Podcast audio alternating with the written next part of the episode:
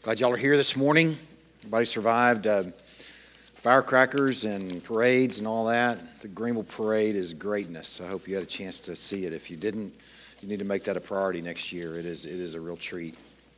Um, glad that you're here this morning. If you're here with us for the first time, I want to welcome you. Just let you know that we are glad that you're here. Uh, we're thankful that you've uh, chosen to worship with us this morning. There are some wonderful churches in our community. We don't profess to be the best. I don't really know that there is such thing because they're all different. And that's, uh, we celebrate our other churches in our community. We cheer for them. Um, and if this is one, one visit for you that may be your first and last, for example, know that we're cheering for you to land somewhere. Uh, it really matters that you're part of a church, that you're known by someone that's walking with the people of God, and that you are knowing the people of God. So that's our strong encouragement this morning. We're not trying to sell you on the features and benefits of us being better than everybody else we're different. And if the Lord uh, presses upon your heart that this is a place that you want to continue um, the faith journey with us, then uh, we can talk more about how that how you do that. So if you'd like to like more information about that, who we are and what we believe, you can visit that little table. I think that's been pointed out already. Something that would will help us too is if you end up um, if you think about it, uh, grab this little card, send the seat back in front of you, and fill that out. And you can either drop it in the offering. That that's your offering. Don't uh, we don't want your money. It'd be a treat for us just to be able to get to know you. Um, and then, um, or you can bring it to the, the table on the way out and drop it with Clay or whoever's manning that, that booth there. So that's an encouragement to, uh, to um, fill that out if you would and let us get to know you if that's, if that's okay. Uh, we, are, we have a summer reading program going this year. I want to just encourage this book. Uh, it's called Empowered How God Shaped 11 Women's Lives and Can Shape Yours Too by Catherine Parks. This book is available right outside the uh, double doors there for $10. If you don't have $10, you can't afford it, or you don't uh, want to pay for it, but you want to read the book, that's fine. Just grab the book. That's, you know, if, if you can pay for it, that's awesome. If not, don't fret over it. Uh, this is our July reading, Empowered. There's another book that, that she's put out that we're going to be reading in August. And um, I encourage you to grab this book. You don't have to be a female to read this book either. In fact, it would probably be honoring to your wife and honoring to the kingdom, I think, to read about how God has used 11 women in the life of the church. So um, just encourage you, whatever your gender, whatever your age, to grab this book maybe on your way out and spend some time in it and be blessed as you do. We're going to pray um, about a few things before we climb into our message this morning. Uh, we're going to pray for Libyan Arab youth. Uh, we're praying specifically for uh, a softening of hearts. There is a um, we've I'm following the IMB Mission uh, Prayer Guide each week. IMB Mission Mission Board or International Mission Board. That's kind of redundant. IMB Mission Board, the International Mission Board, a prayer guide each week, and they right now are encouraging prayer for Libyan Arab youth. So we want to join our other churches that are praying for the, for a softening of hearts uh, that the Lord would be working in people and working in dreams, even working in people's lives. That what's going on in this youth culture in Libya right now is a sort of a rebellion against the system and rebellion against their faith, Muslim faith. So that's that's potentially a really op- really opportune moment to bring the good seed of the kingdom, good good news of the kingdom into that context. So we want to pray for youth. We want to pray for um, this morning. We want to pray for uh, people that are serving in the military. Uh, there's kind of a little recognition of people that have served in military. There's a you know a little note of gratitude or, or you know appreciation. So you know if you know somebody that is a family member or somebody among us, maybe, maybe encourage that to just say thanks. But I think the greater uh, focus this month is praying for folks who are serving or who are connected to those who are serving. We have one of our members uh, that's connected to an active duty. Um, uh, young man that's serving right now, uh, Jake Adele. So we want to be praying for Jake as he's going through armor training school right now, and he's going to be eventually leading troops in um, tanks um, in the Army. So we want to pray for uh, Jake and pray for his training and pray that God would use him in that context.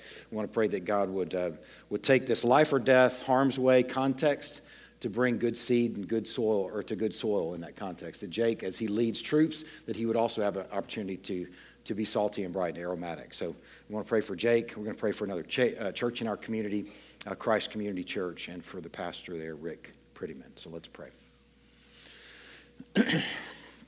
Lord, also uh, just something and someone that is just front and center on our hearts this morning that we want to bring up is uh, little Trev, Trevor. Uh, we um, continue to pray for his treatment, Lord. We continue to pray for his family. We continue to pray for his endurance. Uh, Lord, we ask you to please, please open the door to some treatment and some healing that, uh, that will help him. And we are entrusting him to you and entrusting his family to you. Please sustain them. Uh, please uh, be present, just a sense of uh, presence. I'm praying for Trevor as he's occupying, occupying a bed right now, that he won't be afraid, that he will trust you as a good father, uh, that he'll see parents and friends and family and church family surrounding him, uh, cheering for him and begging for um, health and wholeness. We are entrusting little Trevor to you. Lord, also this morning, we want to pray for a people group, a particular people group right now that, that's on our mind this morning are the Libyan um, youth. Lord, we pray, and it's a big prayer for people we don't even know by name, but we pray for a softening of hearts, and we pray for uh, dreams and visions, and we pray for people with their burden to go to a really, really crazy hard place like Libya to bring good seed. Lord, that you would take, um, that you would connect the dots uh, to where these young people that are pushing back against the system and the culture and even their faith uh, uh, history, Lord, that, that you would bring uh, good news to them and that it would find purchase, and Lord, that you would begin to work there through that. Lord, also, we want to pray for our uh, folks that are serving in the military, and uh, we are, are thankful for the call to serve in that way, and we're thankful for, particularly this morning, praying for Jake Adele. Uh, we are entrusting him to you in this training that he's going through. We ask you to use him, Lord, to be salty and bright as he leads troops uh, uh, in, in, this, in the service of our country, Lord. We are uh, thankful for those who are connected to us in this room, that uh, family members who are serving, um, who have served. We just pray that you would bless, especially those families that are are still have folks that are serving and the demands that are placed on them, Lord. We pray that you would sustain them. We pray that we pray for those men that are serving as chaplains uh, that they would have a potent, um, life giving, encouraging, helpful word for those who are being stretched to well beyond capacity as they serve in our armed forces. Uh, Lord, we too want to pray for a local church. I'm praying for Christ Community Church. We cheer for Christ Community Church, Lord. We cheer first and foremost uh, for your fame and your renown and your glory in and through the ministry of Christ Community Church. I'm praying for Rick and Julie, Lord, that you would bless their marriage. I pray that they would enjoy you as a, as a couple. I pray that you would um, just stir Rick weekly as he's uh, preparing to preach and, and, and pastor and shepherd and all the different roles that he fills, Lord, that you would sustain him with good, solid, old fashioned worship. That he would enjoy Christ, crucified and risen. Lord, I pray the Word would speak to him, that the Spirit through the Word would speak to him each week so that the people of Christ Community Church would have a potent, life changing, transformative word every single week. We're entrusting them to you, Lord, and asking you to bless the ministry there. Lord, uh, lastly, just want to pray for how we're going to spend these next few minutes. Um, we're thankful that we get to join uh, a crowd of people on a hillside this morning and in the coming weeks to hear a good word from our Lord. Pray that you will condition our hearts, Lord, that you will condition our ears, uh, that you would just give us a clarity attentiveness that would only come from you. And trust in this time to you. In Christ's name we pray. Amen. We hold these truths to be self evident that all men are created equal, that they are endowed by their Creator with certain unalienable rights, that among these are life, liberty, and the pursuit of happiness. Most of you, many of you, hopefully, all of you in some way are familiar with that from the Declaration of Independence through school or through some context. Hopefully, you've come, become acquainted with that. Uh, it's, it's familiar to us, especially this week as we've cel- celebrated our Declaration or the Declaration and our independence. Um, I, I, think it's interesting, though, this morning, I really want to consider just for a moment that our American fa- forefathers were apparently thinking about the idea of happiness.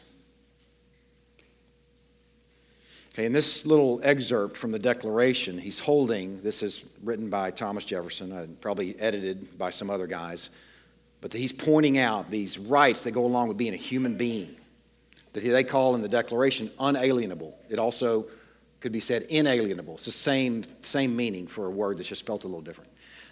Rights that go along with being a human being.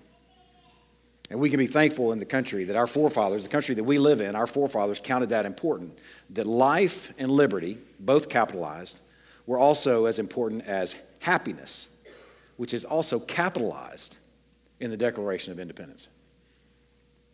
I don't hear the notion of happiness discussed very much in, in the news. I don't hear it from politicians. I don't hear this notion of, I just want you to be happy. I want you to live in a place where you, you can be happy. But apparently, our forefathers were considering it so much so that it found its way in this important document a couple hundred years ago in the Declaration of Independence. It's striking to me that in capitalizing it and the way he's placed it, Thomas Jefferson seems to place happiness alongside the importance of life and liberty. Life itself and freedom and liberty. Happiness sits right there with a capital H. Thomas Jefferson, if you know anything about him, you know that he was not a Christian, uh, he was an Epicurean. We're going to come back to that later on in the morning. He studied uh, an ancient uh, Greek philosopher named Epicurus. And um, his notion of happiness is, interestingly enough, going to be woven into this sermon later on this morning as we look back at some Greek philosophers. This notion of happiness apparently mattered to him, and whether or not it's in our public conversation from our politicians, from the news, or from the media, or from whatever we're engaging, it was apparently part of our forefathers' conversation. And you're going to find out, too, it was apparently part of our Christian forefathers' conversation. So it matters to us, I think. So it's good. We're going to be studying in these next few weeks. We're going to be studying something that, uh, although we may not hear a lot about it, I think we all bring to the room this morning a desire for well being, a sense of well being. I think we all bring to the room this morning a desire for purpose and wholeness and happiness. And I think it's interesting, and I don't think it's coincidental at all, that on the week that we celebrate living in a country where we can pursue that freely that we're also beginning a series from a sermon on happiness and wholeness. So I'd ask you if you would turn to Matthew chapter 5 to the Sermon on the Mount. I'll give you a moment to turn. I want to hear some pages turn. We're going to be spending the morning in Matthew chapter 5. We're not going to be looking deep at any particular text, but I want you to see the sweep of the sermon over the course of three chapters. In Matthew chapter 5. Okay, here's my pep talk as you turn. I had a, a Marine that I served with, um, and I don't even recall the Marine's name. This, this moment happened that I'll never forget. Uh, sitting underneath a, a GP tent uh, in Mogadishu, sitting on the beach in Mogadishu, Somalia.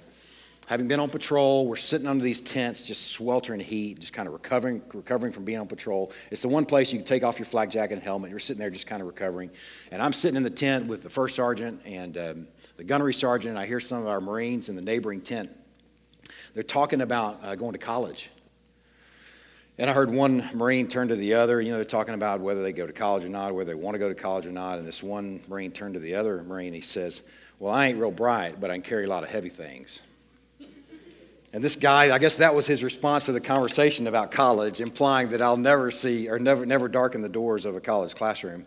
But one of the things that I enjoyed about that comment is that he immortalized himself, okay, in my mind. I've, I've stated that thing a, a thousand times since then. And it's kind of funny for a few Marines talking about whether or not they're going to go to, go, go to college.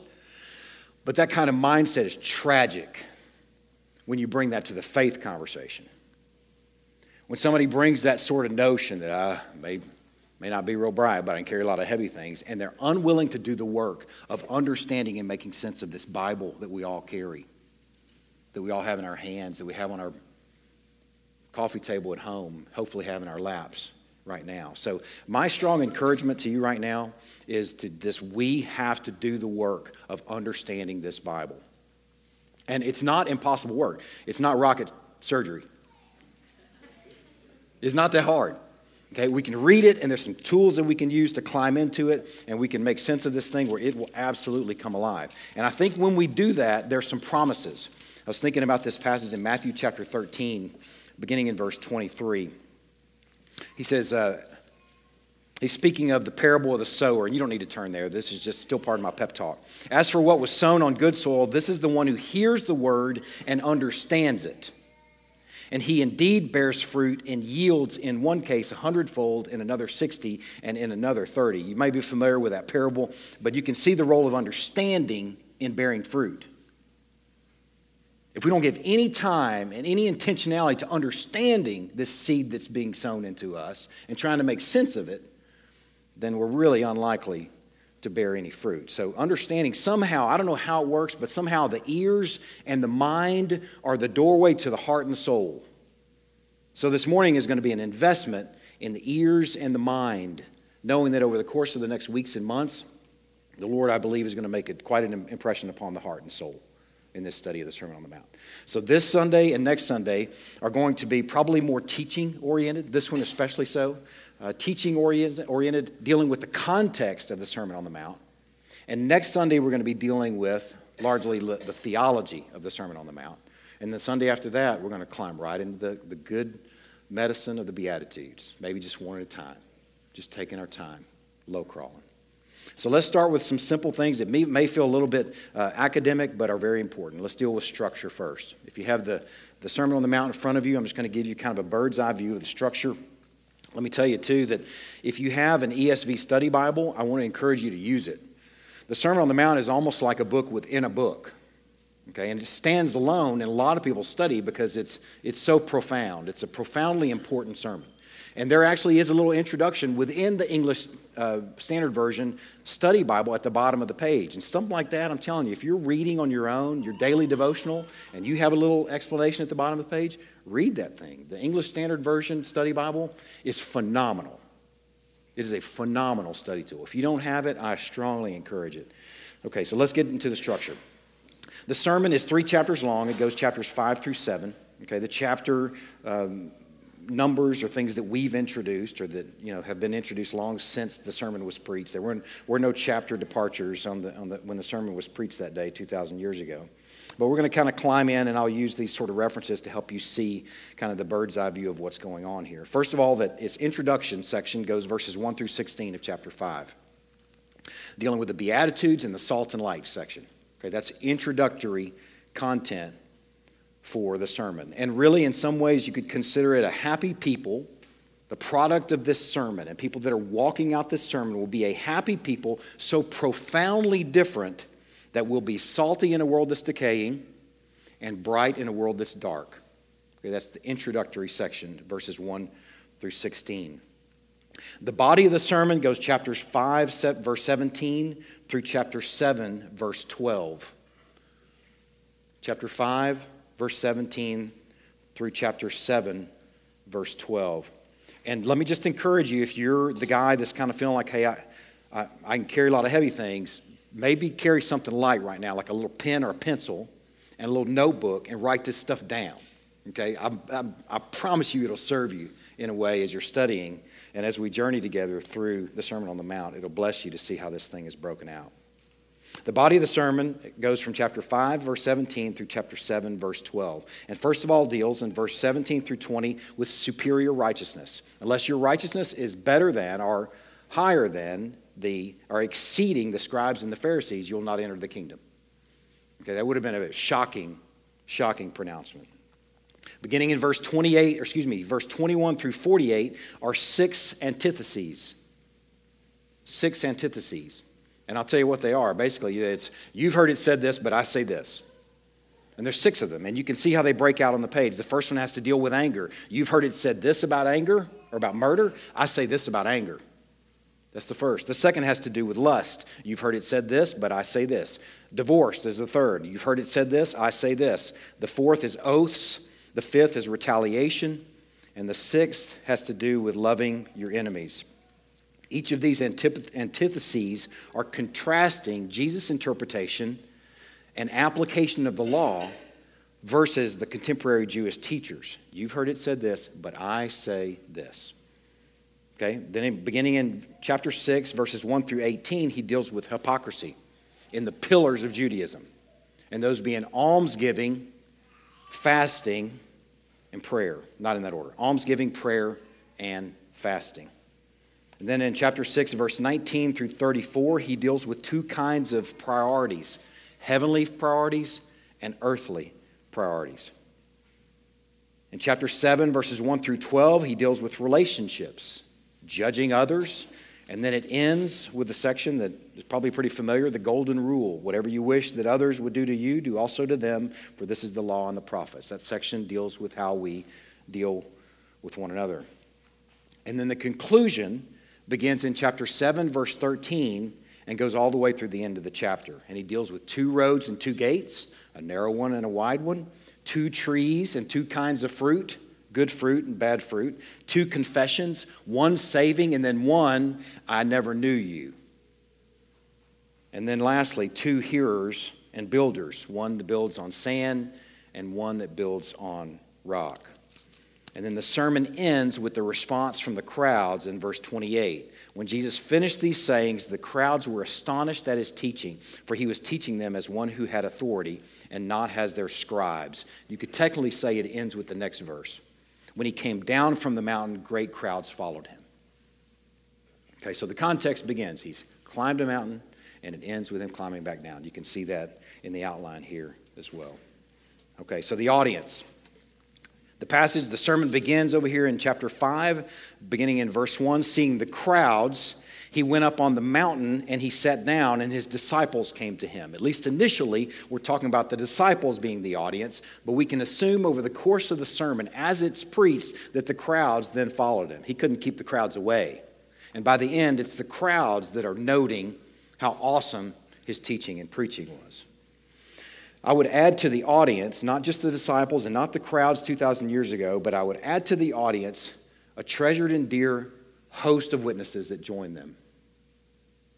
The saints over 2,000 years that have considered this passage one of the most beloved passages in our Bible.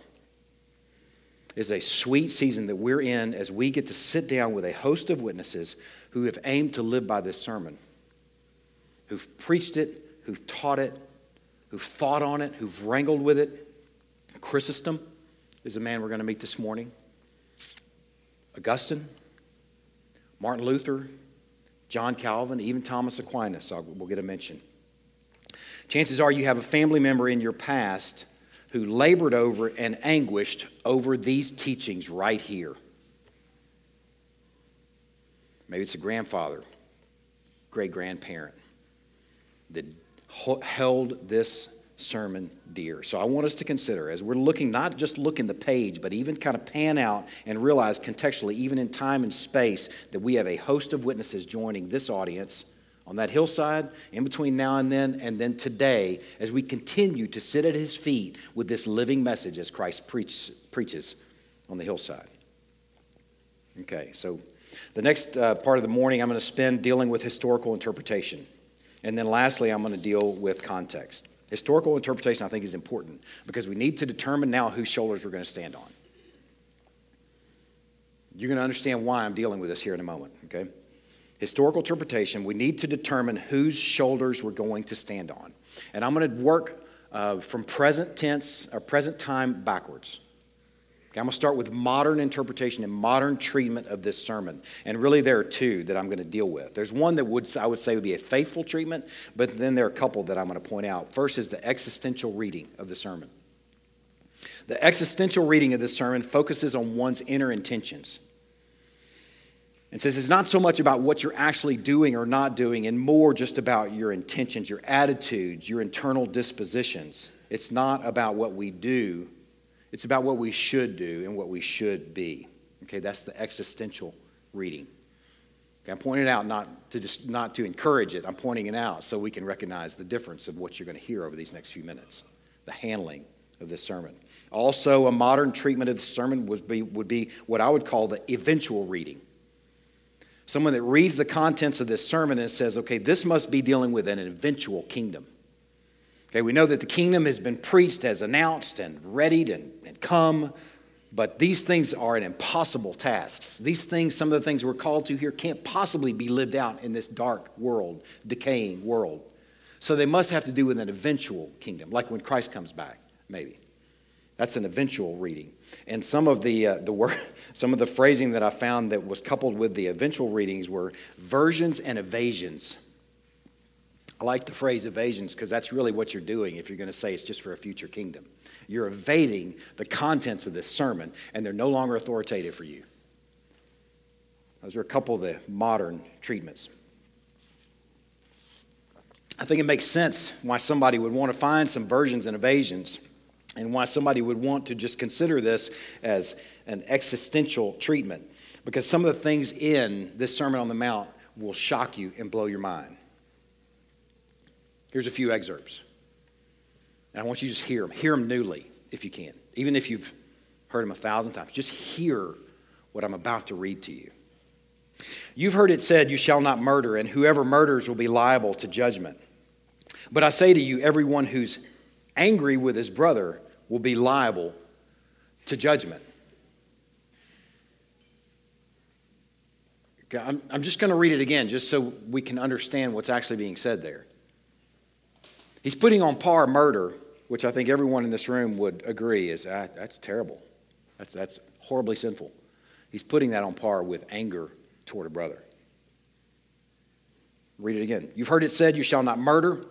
Everybody knows that's bad. Whoever murders will be liable to judgment. We all suspect that. But I say to you, everyone who's angry with his brother will be liable to judgment. The reason I want to just take our time and just consider how profoundly challenging this is, because let's be really honest, we have a room full right now of murderers. I mean, that's what this sermon is saying. Is there anybody in here that's never been angry with a brother or a sister? I suspect we have a room full of murderers right here. And I suspect, too, even now, this side of the cross and even this side of Christ, for those who are trusting Christ as Savior and Lord, you still have times where you're angry with your brother. So as we step on this hillside, man, evasions, inversions sound kind of delicious, right? Is there some way out of anger with my brother being acquainted or being um, put on par with murder? Is there some way, some explanation where that's not possible? Here's another. You've heard it said, You shall not commit adultery, but I say to you that everyone who looks at a woman with lustful intent has already committed adultery with her in her heart, eh, with her in his heart. Can we add to the list of murderers adulterers? Can we at least acknowledge why we might imagine that someone want to, would want to evade that notion? It's easier to, to, to sleep at night, right? It's easier to live with if we can somehow evade the reality of that statement. Here's a third. You've heard it said, an eye for an eye and a tooth for a tooth, but I say to you, do not resist the one who's evil. But if anyone slaps you on the right cheek, turn to him the other also. And if anyone takes your tunic, let him have your cloak as well. Man, you read that, that's easy to read, right? Is there anybody in this room that would really have an easy time dealing with that, actually walking that out, actually obeying that? I mean, I kind of want to read it and go, okay, you've heard it said an eye for an eye and a tooth for a tooth, unless I have a CHL. And then I have a legal right to take care of business. Somebody slaps you on the right cheek, man, it's a good thing I carry because you can get a nine mil stuck in your face. Now, I don't think that way. I don't even have a CHL. I don't need one. I got these right here. I'm talking about all those other people, you know man, I'm, I'm wired for self defense. Wired for it. I love the notion of self defense. So when I'm reading something like this, I'm looking for an evasion. Maybe he's just talking about the intentions, the internal dispositions, the internal attitudes. Because if he's really talking about turning the other cheek, if he's really talking about somebody taking my tunic and me giving them my cloak as well, oh, now things are getting really uncomfortable here. Is there any way out of this? Here's another excerpt Love your enemies and pray for those who persecute you. Anybody else having an easy time with that? I mean, that love your enemies, really? Pray for those who persecute you? Not pray for them like, Lord, I sure hope they wise up, being so dumb, ignorant. But I mean, praying for them, like praying for them. God, give them your best. Draw them to you so that they experience you in a wonderful way. Anybody have that? Does, does that come easy for anyone? Anybody else feel a little uncomfortable with that? Go, oh, wow. How about this one? If nobody, if, if maybe you've gone through these last few unscathed, maybe this one will hit you. You must be perfect as your heavenly Father is perfect. Right? If this message was being shared by a pastor, stepping into the pulpit, calling his people to perfection, you think you're not going to get some pushback? I mean, are you serious? You really want perfection? Man, I, am looking for a version or evasion or a new preacher. Somebody can give me space. I mean, I'm human after all, right? You can see how easy it would be to evade and how to look for a way out. And the modern treatment does a pretty good job of it. And the sad thing, I think it was C.S. Lewis that, that coined the phrase chronological snobbery. That's what we tend to do. Say, well, whatever's the most modern treatment must be the best treatment because we think we're the most modern, we think we must be the, the brightest and the best. But you see those couple of treatments of this, this sermon, and I hope you're feeling a little bit uncomfortable. I'm uncomfortable with to the text, yes, and those sort of commands, yes, but I'm not comfortable with evading it. There must be some other solution. There must be some other treatment. Okay, so we're going to move backward. Now let's move to the reformers. Martin Luther and John Calvin are two that I want to bring up. Martin Luther believed this sermon to be authoritative for all Christians. Okay, it's some pretty good shoulders we can stand on. But here's what's different about Martin Luther.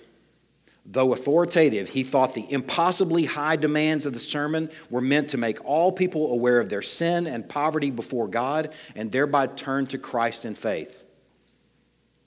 I'm going to say that again because I want you to understand Martin Luther's point. Martin Luther believed the impossibly high demands of the sermon were meant to make all people aware of their sin and poverty before God and thereby turn to Christ in faith. And that makes a lot of sense. Familiar with the Galatians passage that says that the law is a tutor that leads us to Christ? That's Martin Luther's handling of this sermon that we're going to be considering these next few months. And it actually, there's a, a term that actually was labeled. As much as I appreciate Martin Luther, as much as I appreciate the reformers and all they did, I don't stand squarely on his shoulders because an impossible ideal actually, actually quickly becomes an evasion. If it's impossibility to turn the other cheek, and it's just supposed to lead me to Christ, man, I'm going to enjoy Christ, but yes, I'm not going to walk out obedience of what in, in obedience what he's called me to.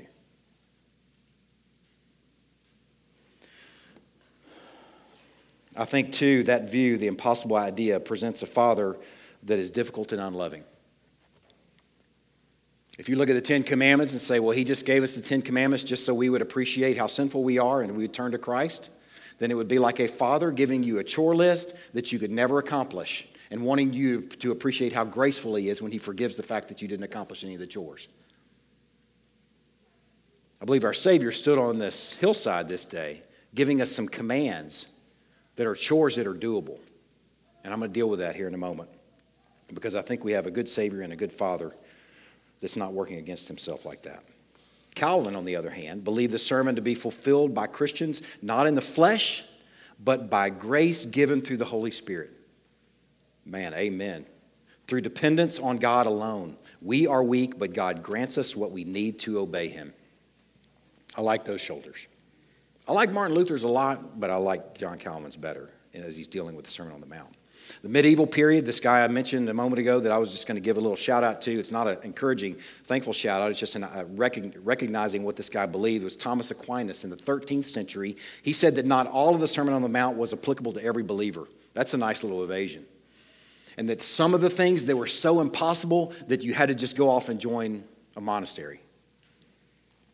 Some of them were so impossible you just had to follow a monastic tradition in hopes of actually obeying them. That's a way of evading. It's not a way of reckoning with the whole sermon. And I'm moving backward to the patristic period. Patristic period is a fancy way of saying the period from the end of the New Testament to 451 AD. Okay, the Council of Chalcedon was in 451 AD. A couple of the names that I just want to consider are two guys one a preacher, one uh, would say a theologian. Uh, John Chrysostom is a preacher from Antioch. He wrote an exegesis on the Sermon on the Mount. It's the earliest exegesis that we have on the Sermon on the Mount. Okay, and he urged people. Now, this is a pastor in 350 something AD. Okay, these are shoulders I want to stand on as a pastor, and these are shoulders that I want us to stand on as a people. Here's what he said He urged his people to seek to live by the Sermon on the Mount more and more every day.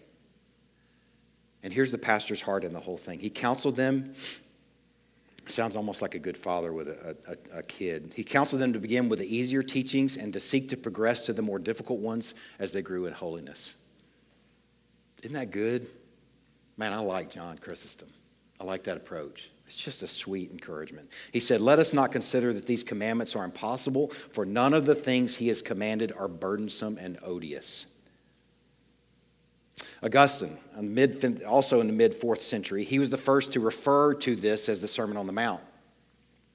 Augustine was apparently, he considered the location, the context of him walking up a mountain and then walking the down of it, or down it at the, at the end of it, to be profoundly important. And you'll see, I think, next week as we consider this theologically why that's important. But he said of the sermon, it's the perfect measure of the Christian life, filled with all the precepts by which the Christian life is formed. He recognized believers would not fulfill the demands of the Sermon on the Mount perfectly, and hence the need for forgive us of our debts. Now, the early church, we're going to back up to the earliest record that we have of treatment of the Sermon on the Mount. There's an early writing that's placed time wise around 60 to 80 AD. Okay, it's a little writing, it's, a, get, it's like an early catechism called the Didache. Okay, we don't know who wrote the Didache, but it's a pastoral manual and it's a catechism. It's like the earliest catechism, Christian catechism that we have in existence. Around 60 to 80 AD, they deal with the Sermon on the Mount. And here's how they handle it it opened with a discussion of two ways the way of life and the way of death, as we've already considered in chapter 7 of the Sermon on the Mount. And the section ends with the author advising See that no one leads you astray from this way of the teaching, for such a person teaches you without regard for God. For if you are able to bear the whole yoke of the Lord, you'll be perfect. Sound like something I've already mentioned this morning. But if you are not able, then do what you can. Isn't that sweet? Sounds like John Chrysostom. You will be perfect, echoes chapter 5, verse 48. And the author of the Didache, listen, he viewed the Sermon on the Mount as a description of the true righteousness that characterizes the Christian ideal. And he offered, or this, this the ideal Christian disciple, he offered that the inability to live up to the standards put forth in the sermon should aspire believers to do so more and more. Not to say, ah, well, it's an impossibility. Not to say, ah, I could never do that. Let me figure out how I can evade that. So, the early church, and the, I think the square shoulders that I would hope to stand on this morning, the early church believed the disciple should do what he can to obey the sermon. He should strive to be perfect, even as his Father is perfect in heaven. The early believers recognized fulfilling the Sermon on the Mount was difficult. Not a one of them said, ah, is easy. But they denied it was an impossibility for those who had experienced and were experiencing God's transforming grace. How are we going to treat this sermon over the next few weeks and months? We're going to treat it like the rest of the Bible, and I hope, to, hope and pray we're going to treat it like the early church did and like our patristic fathers did. We're going to treat it like it's authoritative. However, it may disassemble us, however, it may decreate us, however hard it may hear to consider to wrangle with, we're going to treat it like it's authoritative in our life. We're going to treat it like our king climbed to the top of a mountain and spoke about how citizens of the kingdom are to move here and now in a world that doesn't know him, in a world that needs some salt, in a world that needs some light. So if we're wondering how Crosspoint Fellowship is going to handle it, we're going to handle it like it reads. We're going to treat it like this is the product of being reborn from above. There's nothing in the sermon about how to become a Christian. The sermon itself is about how the Christian walks out what has already happened to him through faith and union with Christ. We'll treat it like this is the product of transformation, that instead of something that we have to muster or conjure, it's the supernatural work of God's grace in our heart, like wool is to the sheep. Okay. Now, last, we're going to deal with setting. I'm going to spend a few minutes on setting because I think this is important. I want to first of all distinguish the difference between an encyclopedia and a dictionary. When I was growing up, I, um, we didn't have the internet. Uh, that may be a surprise to some of y'all, but we didn't have the internet. We didn't have a computer until I was in high school. We didn't. I mean, I only knew one person in our school that even owned a computer, and that's when I was a senior in high school. I mean, th- that stuff was just unheard of in a home. So nobody had internet. Um, I remember asking my mom, like any young boy, "Hey, mom, can you, you know, what does this mean? What, what's going on here? You know, I'm trying to get some understanding about various things in life. And, and she would send me to the dictionary or to the encyclopedia. we had a big encyclopedia set, Encyclopedia Britannica, and uh, those things are, I don't know if anybody even owns those anymore because they take up so much library space. Uh, but uh, one, one of the things that I found as I read the, the, dictionary and as I read the encyclopedia, where I gravitated was the encyclopedia because the dictionary just didn't tell me a whole lot. And you probably know the difference, and you've been in school enough or to know the difference. A dictionary is going to give you a static meaning. And in some ways, I've thought about a dictionary, it's kind of like it's, it's sanitary. Okay, it's almost like the definition, you know, is wearing green surgical clothes, and it has scalpel and forceps, and, and, and there's no germs uh, it's removed from the dirty context of the world. Okay, and it stands alone. It's something that's sort of helpful, but it doesn't really paint the whole picture. And it doesn't acknowledge where our world is relative that word.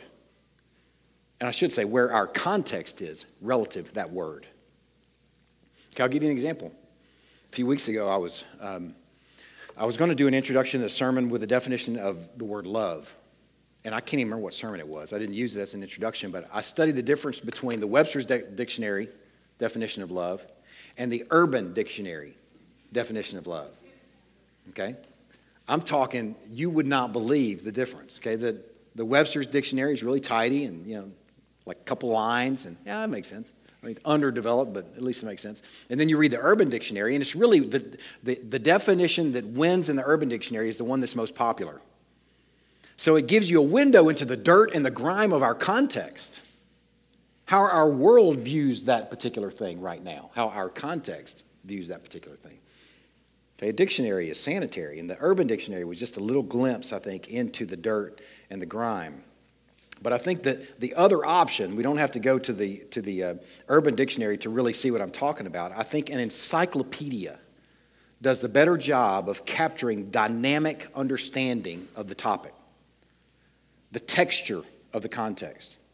What led into that thing? What is around it? What's surrounding it? What's the dirt and the grime dealing with that particular topic? So, what I want to do, and I, what I hope to do, maybe, maybe not only this morning, but maybe especially this morning, is deal with this in encyclopedic terms. Because the Sermon on the Mount, if we just parachute in and we deal with it like a dictionary, then it's sanitary and it misses the dirt and the grime of our lives. And we could just walk away with these surgical thoughts that have nothing to do and no intersection with our lives. So I want to take a moment to just understand what was conditioning the lives of the people that gathered on that hillside that day 2,000 years ago that we need to consider. It might condition how we read it and how we handle it. Okay, so I actually built a little slide that I think will give uh, at least a visual. Um, I like visuals, they help me make sense of, of things. You go ahead and put that, put that first slide up and I'll do a little bit of explanation, and then I'll come back to it. Um, I like these timelines. I've, I've used these timelines a number of times over the years. Uh, if I could start back here, it would be creation be back here somewhere. Uh, the kind of high water marks for me are 20, 2500 AD is the call of Abraham. Okay, that's not on the money. It's an approximate 2500 AD. The call of Abraham back here somewhere. The Exodus, also not an exact year. Moses and the Exodus, about 1500, and I said AD, excuse me, BC. This is way back here, BC. 2500 BC is Abraham. About 1500 BC is um, Moses and the Exodus. Okay, about a thousand years before Christ is um, the call of David. Okay, approximately a thousand years. Okay, those are high water marks. And then the thing I want you to notice here this is the first temple that was built by his son Solomon in 950 BC.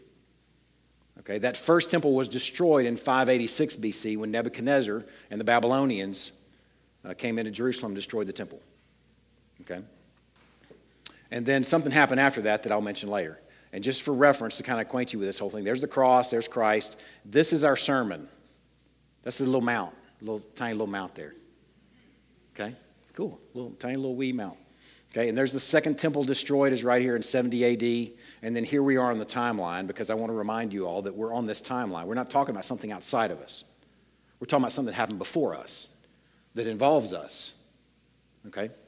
Now, this thing up here I'll explain in a moment, but this basically is going to be what conditioned the people on that hillside that day. And there are going to be two things that I'm going to introduce to you today. The first of those two things is Second Temple Judaism. Second Temple Judaism. Solomon's temple was destroyed in 586 BC by Nebuchadnezzar. The next temple was built shortly thereafter, and I'll explain some time frame there, but I'm speaking about a time frame. A time frame that went from 586 to 70 AD.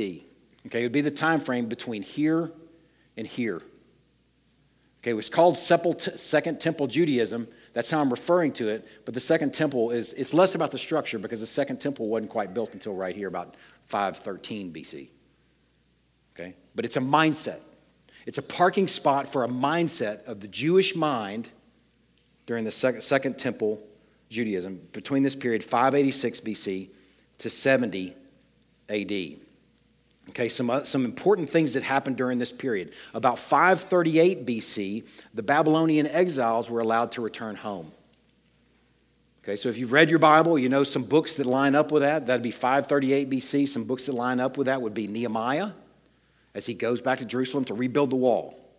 And then the other book would be Ezra, as he goes back to Jerusalem to rebuild the temple. That's right along in here, about 538 BC.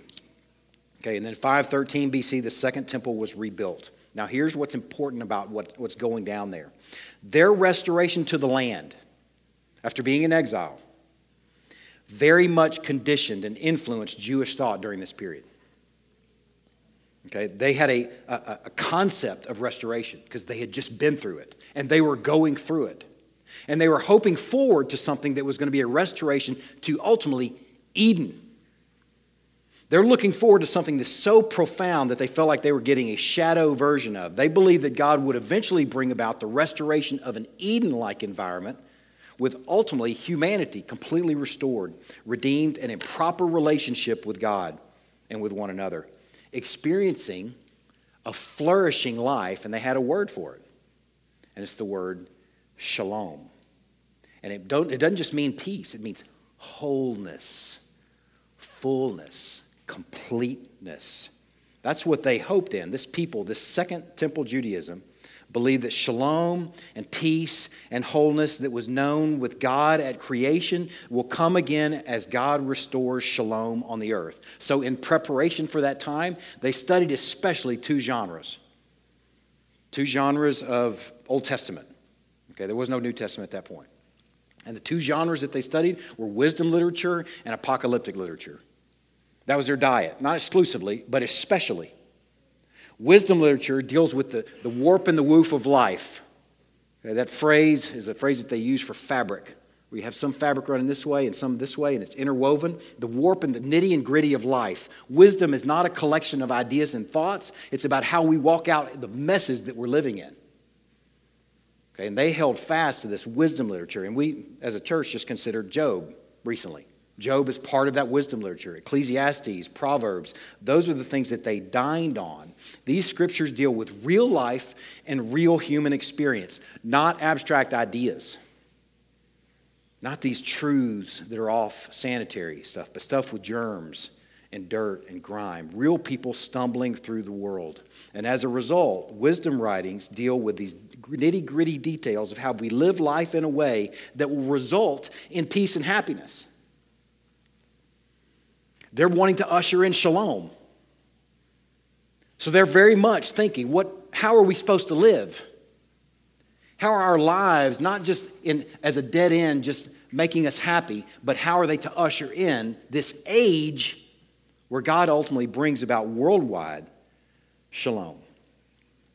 I think it's very important that we consider that the wisdom writings deal with these nitty gritty details of how we live and the whole goal there is that we understand how to usher in shalom. That's how these guys were thinking on that hillside 2,000 years ago.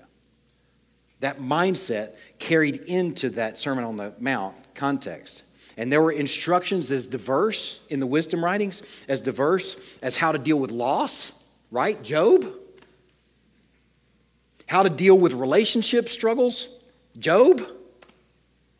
How to deal with money, how to deal with a young woman as a young man, Song of Solomon. This, this is real warp and woof kind of stuff.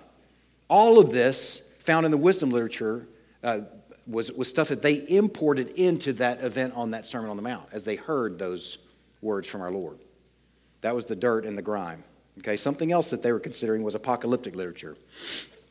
If you know apocalyptic literature, you know at this point we're talking Old Testament. We're primarily talking the book of Daniel and some passages in Ezekiel. Okay, the stuff that's really psychedelic, that you're reading and going, wow, man, this is crazy. I don't even know what he's talking about. That stuff. They studied apocalyptic literature for a purpose. It may not sound like it would have anything to do with the Sermon on the Mount, but let me help you understand. Apocalyptic literature intersected with wisdom literature in looking forward to God's ultimate um, arrival and live, uh, a time where he would live with his people. It's a, a term that's called the eschaton, the end of the age. Apocalyptic literature looked forward to this, and it seems completely unrelated, but it was essentially ethical. Okay, here's why this is important. The expectation of an Eden restored and shalom meant one's present way of life can hardly continue as ever. A great example would be Noah and his family, Shem, Ham, and Japheth. They're living one life, and then they get the news that, ah, there's a flood coming, and this whole world is going to be recreated. And you know that's going to change their ethic. They're not going to be doing like the rest of the world is doing, is living and eating and drinking and living and giving in marriage. They're going to be hammering and they're going to be preaching. And the way they live and the things that are important to them and the way they move is going to be influenced, influenced by what they know is coming. So, apocalyptic literature very much conditioned this early mind. So, studying it made the ancient listener less tied to the present state of the world, and that plays out ethically. Some phrases in the Sermon on the Mount lay up treasures in heaven not on earth. And do not be anxious. Those sort of refrains you hear in the Sermon on the Mount. You hear wisdom literature and apocalyptic literature come together in John the Baptist's call that the kingdom of heaven is at hand, so bear fruit in keeping with repentance. The kingdom is here, so that's got to change and affect your ethic and how you move.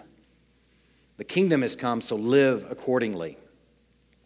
So you've got these wisdom te- teachings and you've got this apocalyptic teachings, and both are going on in the context that this sermon was preached. The hillside would have been populated with men and women who wanted to know how to prepare for the coming kingdom of God. I want y'all to hear this. I know this is dry today. I get it. It's academic. This is investment in future dining. And I really want you to get this because I'm about to challenge you with a thought, and this is really where it connects. This hillside 2,000 years ago would have been populated with men and women who wanted to prepare for the coming kingdom of God, the eschaton, and how to live accordingly. And here's the challenge they would have wanted to know how a message from God was to intersect with real life, the nitty gritty details, the warp and woof. And my question for you today is that you? Did you bring your nitty gritty details in here with the expectation that what you're going to hear in these coming weeks in the Sermon on the Mount is going to intersect and influence and maybe transform and guide and direct how you move in that warp and woof? These guys that joined him on that hillside 2,000 years ago apparently did. That was conditioning the mind of the Second Temple Judaism. The encyclopedic understanding of the Sermon on the Mount recognizes that the Sermon on the Mount is a vision for virtue that's oriented to God's coming kingdom. And is given to those who have ears to hear and build their lives wisely upon Jesus' teaching. And there's a term for that in the Sermon on the Mount on upon a rock. All right, the other thing that I wanted to build into this morning is the Greco Roman virtue tradition. Go ahead and hit that next slide. These two things that factored into this hillside that day Second Temple Judaism and Greco Roman virtue tradition. Now, I know just in the title that some of you are like, man, all right, this, I, I'm gone. I'm out. I'm going to help you with this if I can. Okay, I want you to see how this even connects to where we are today. I mentioned Thomas Jefferson and his Epicureanism. Okay, let me kind of put this on the map for you. The language of the sermon shows evidence of a connection to Greek philosophy. Okay, that may be completely foreign for you. It was completely foreign for me. It shows evidence connection to Greek, ancient Greek philosophy. Let me put some people on the map for you here. Uh, Epimenides is the name I'm going to bring up in a moment. Epimenides is probably seven or eight hundred years before Christ, right out here. He's a Cretan philosopher. Okay, some people that might be more familiar. Aristotle, 384 to 322. Maybe right in there somewhere. Okay? Socrates, 470 to 399. That's when they lived. Plato, 400 to 300 BC. Epicurus, or Epicurus, 341 to 270 BC. We're getting closer to Christ's time frame. Pythagoras, that old crazy theorem guy, 569 BC. Okay? All these guys and all their words and all their teachings are all affecting this hillside that day 2,000 years ago and affecting a large part of our New Testament, if not all of it.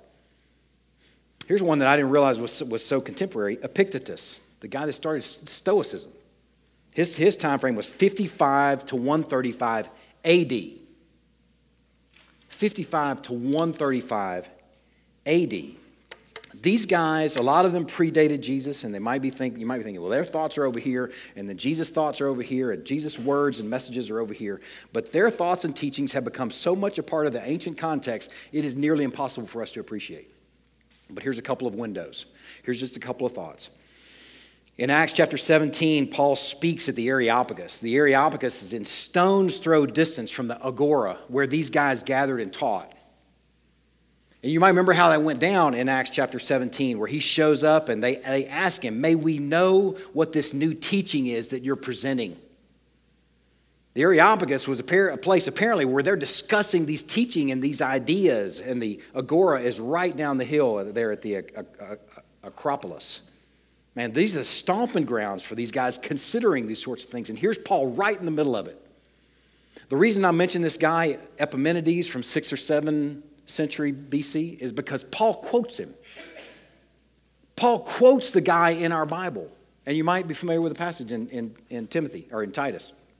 He tells Titus, you know, as the Cretan, as the ancient or the Cretan philosopher has said, all Cretans are liars. That Epimenides uh, paradox. When a Cretan says all Cretans are liars, what's actually happening there? It just becomes this circular thing. It's fascinating. Paul quoted him. This guy that wrote most of our New Testament is apparently steeped in this context, and we give no airtime to it because it's a little bit dry. It doesn't make for good preaching.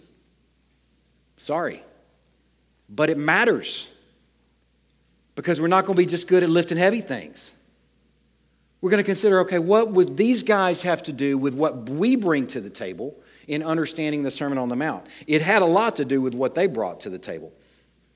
The notion of a really wise man climbing up to a high place and saying some really amazing things on a hillside was not a new thing that day when Jesus did that 2,000 years ago. It was already a context where lots of wise guys were doing that. And they were presenting this idea, they were selling something. And let me tell you what they're selling. They're not just getting up there pontificating on stuff, they're actually selling something, and the Greek word is eudaimonia. The, the theme there for these ancient philosophers, what they're selling is human flourishing. Here's how you can find human flourishing. And people are showing up to hear it. Because who doesn't want to be happy, right? Who don't want to flourish, who don't want to find wholeness and shalom. So, 2,000 years ago, this Second Temple Judaism is showing up on this hillside, and 2,000 years ago, this Greek context is showing up on this hillside. You may have never thought about Jesus as a philosopher. We all know that Matthew presents him, God presents him, our word presents him as so much more than some sage or philosopher. But let me tell you this he's nothing less. He's way more, but he's nothing less than a sage or a philosopher. This sermon, in fact, is laid out much like Greek, uh, Greco Roman virtue philosophy. The stuff that we don't take the time to consider. Now, why does this matter? Here's why it's important because Greek philosophy started ultimately with the search for happiness. The search for happiness. They're not pontificating, they're selling something. And it's that Greek word, eudaimonia. And I think that's where Thomas Jefferson must have had it, where it must have come to mind for him as he weaves this into our Declaration of Independence, is this, this pursuit of happiness. Because an Epicurean steeped in that. Who doesn't want to find that? They were selling human flourishing, an overall life that is satisfied and meaningful and whole and happy. And though the philosophers differed, it's hedonism, Epicureanism, Stoic, Stoicism. They all differed on how that was achieved. They all agreed the only hope for human flourishing was to pursue virtue. was to pursue virtue, practiced and developed, and learned over time. So there's an integration of these two things into this hillside that day Second Temple Judaism and Greco Roman virtue tradition that, that conditioned this hillside. In the centuries leading up to Jesus' day, the Second Temple Judaism was deeply, deeply steeped in Hellenism. I mean, think about what is our New Testament language was it written in? It wasn't written in Aramaic, it wasn't written in Hebrew, it's written in Koine Greek. Man, I get it. I get it. I so love preaching. I love teaching too. But this is a teaching investment so that you can consider some bigger context that'll hopefully foster our preaching and fuel our preaching in the coming weeks. This hillside that day, 2,000 years ago, would have been populated with people carrying a quest for happiness.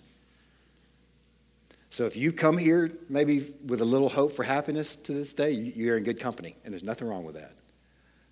That's a good thing a quest for happiness and wholeness in a virtuous life. These are the dirt and germs on the hillside that day. So I want to encourage you carry the same dirt and germs to the sermon in these coming weeks. You might have connected with some of the dirt and germs that we've considered this morning. I think the second one's easy to connect to the, the quest for happiness. Who doesn't want to be happy and whole? Okay? That's, I think it's a human desire, and that's why the Greek philosophers really scratched an itch there. But the Second Temple Judaism, we got a lot to learn from those guys. That they're anticipating the eschaton, they're anticipating when God is going to live and dwell with his people, and how should that condition how we move and live now? Man, I hope we bring that to this sermon. We need to work at bringing that to this. We need to make that matter. All right, let's pray. God, we are thankful for your word and thankful for this context that we can consider this morning. We're thankful that we have so much window into the ancient context that we can, in some ways, join them on that hillside, maybe even with their thoughts and their concerns and their fears and their anxieties and their dreams and their hopes. Lord, I'm praying right now that we can bring these things to this hillside in the next weeks, next in the coming weeks and months, that we will first of all have a desire to prepare for Christ's return and live accordingly. And secondly, Lord, that we'll bring questions of happiness. That you'll show us here what it means to be happy and how we can find true human flourishing. And trusting this big work to you. In Christ's name we pray. Amen. Our supper this morning is going to come from Isaiah chapter 50, 52. It's a Isaiah 53 is probably a very familiar passage to most. Um, it's talking about the, it's it's a prophetic passage about the suffering of our Lord. He's borne our griefs, carried our sorrows. He esteemed esteemed us stricken, smitten by God, and afflicted. Uh, he's pierced for our transgressions, crushed for our iniquities. Upon him was the chastisement that brought us peace. A very familiar passage. What's right in front of that passage in chapter 52 is a passage that may be also familiar. You may have never connected it to this particular context that we're considering today in the Sermon on the Mount. But listen to this, this passage in verse uh, 7 of chapter 52. How beautiful upon the mountains are the feet of him who brings good news, who publishes shalom, who brings good news of happiness. Man, who publishes salvation, who says to Zion, Your God reigns. One of the things that I enjoy about that passage is just enjoying the beautiful feet of our Lord as he stepped on this hill 2,000 years ago, and thankful that we get to enjoy him these coming weeks and enjoy through this living message, this good Savior who publishes salvation, who brings good news of happiness, and who publishes peace and shalom. Man, could anybody do with some peace and shalom? I think we're at the right place and we're on the right hillside right now. That's a good thing, and I'm thankful that our Lord accomplished that. One of the things, too, that I want to enjoy as we take the supper in these next few minutes is all the philosophers are dead.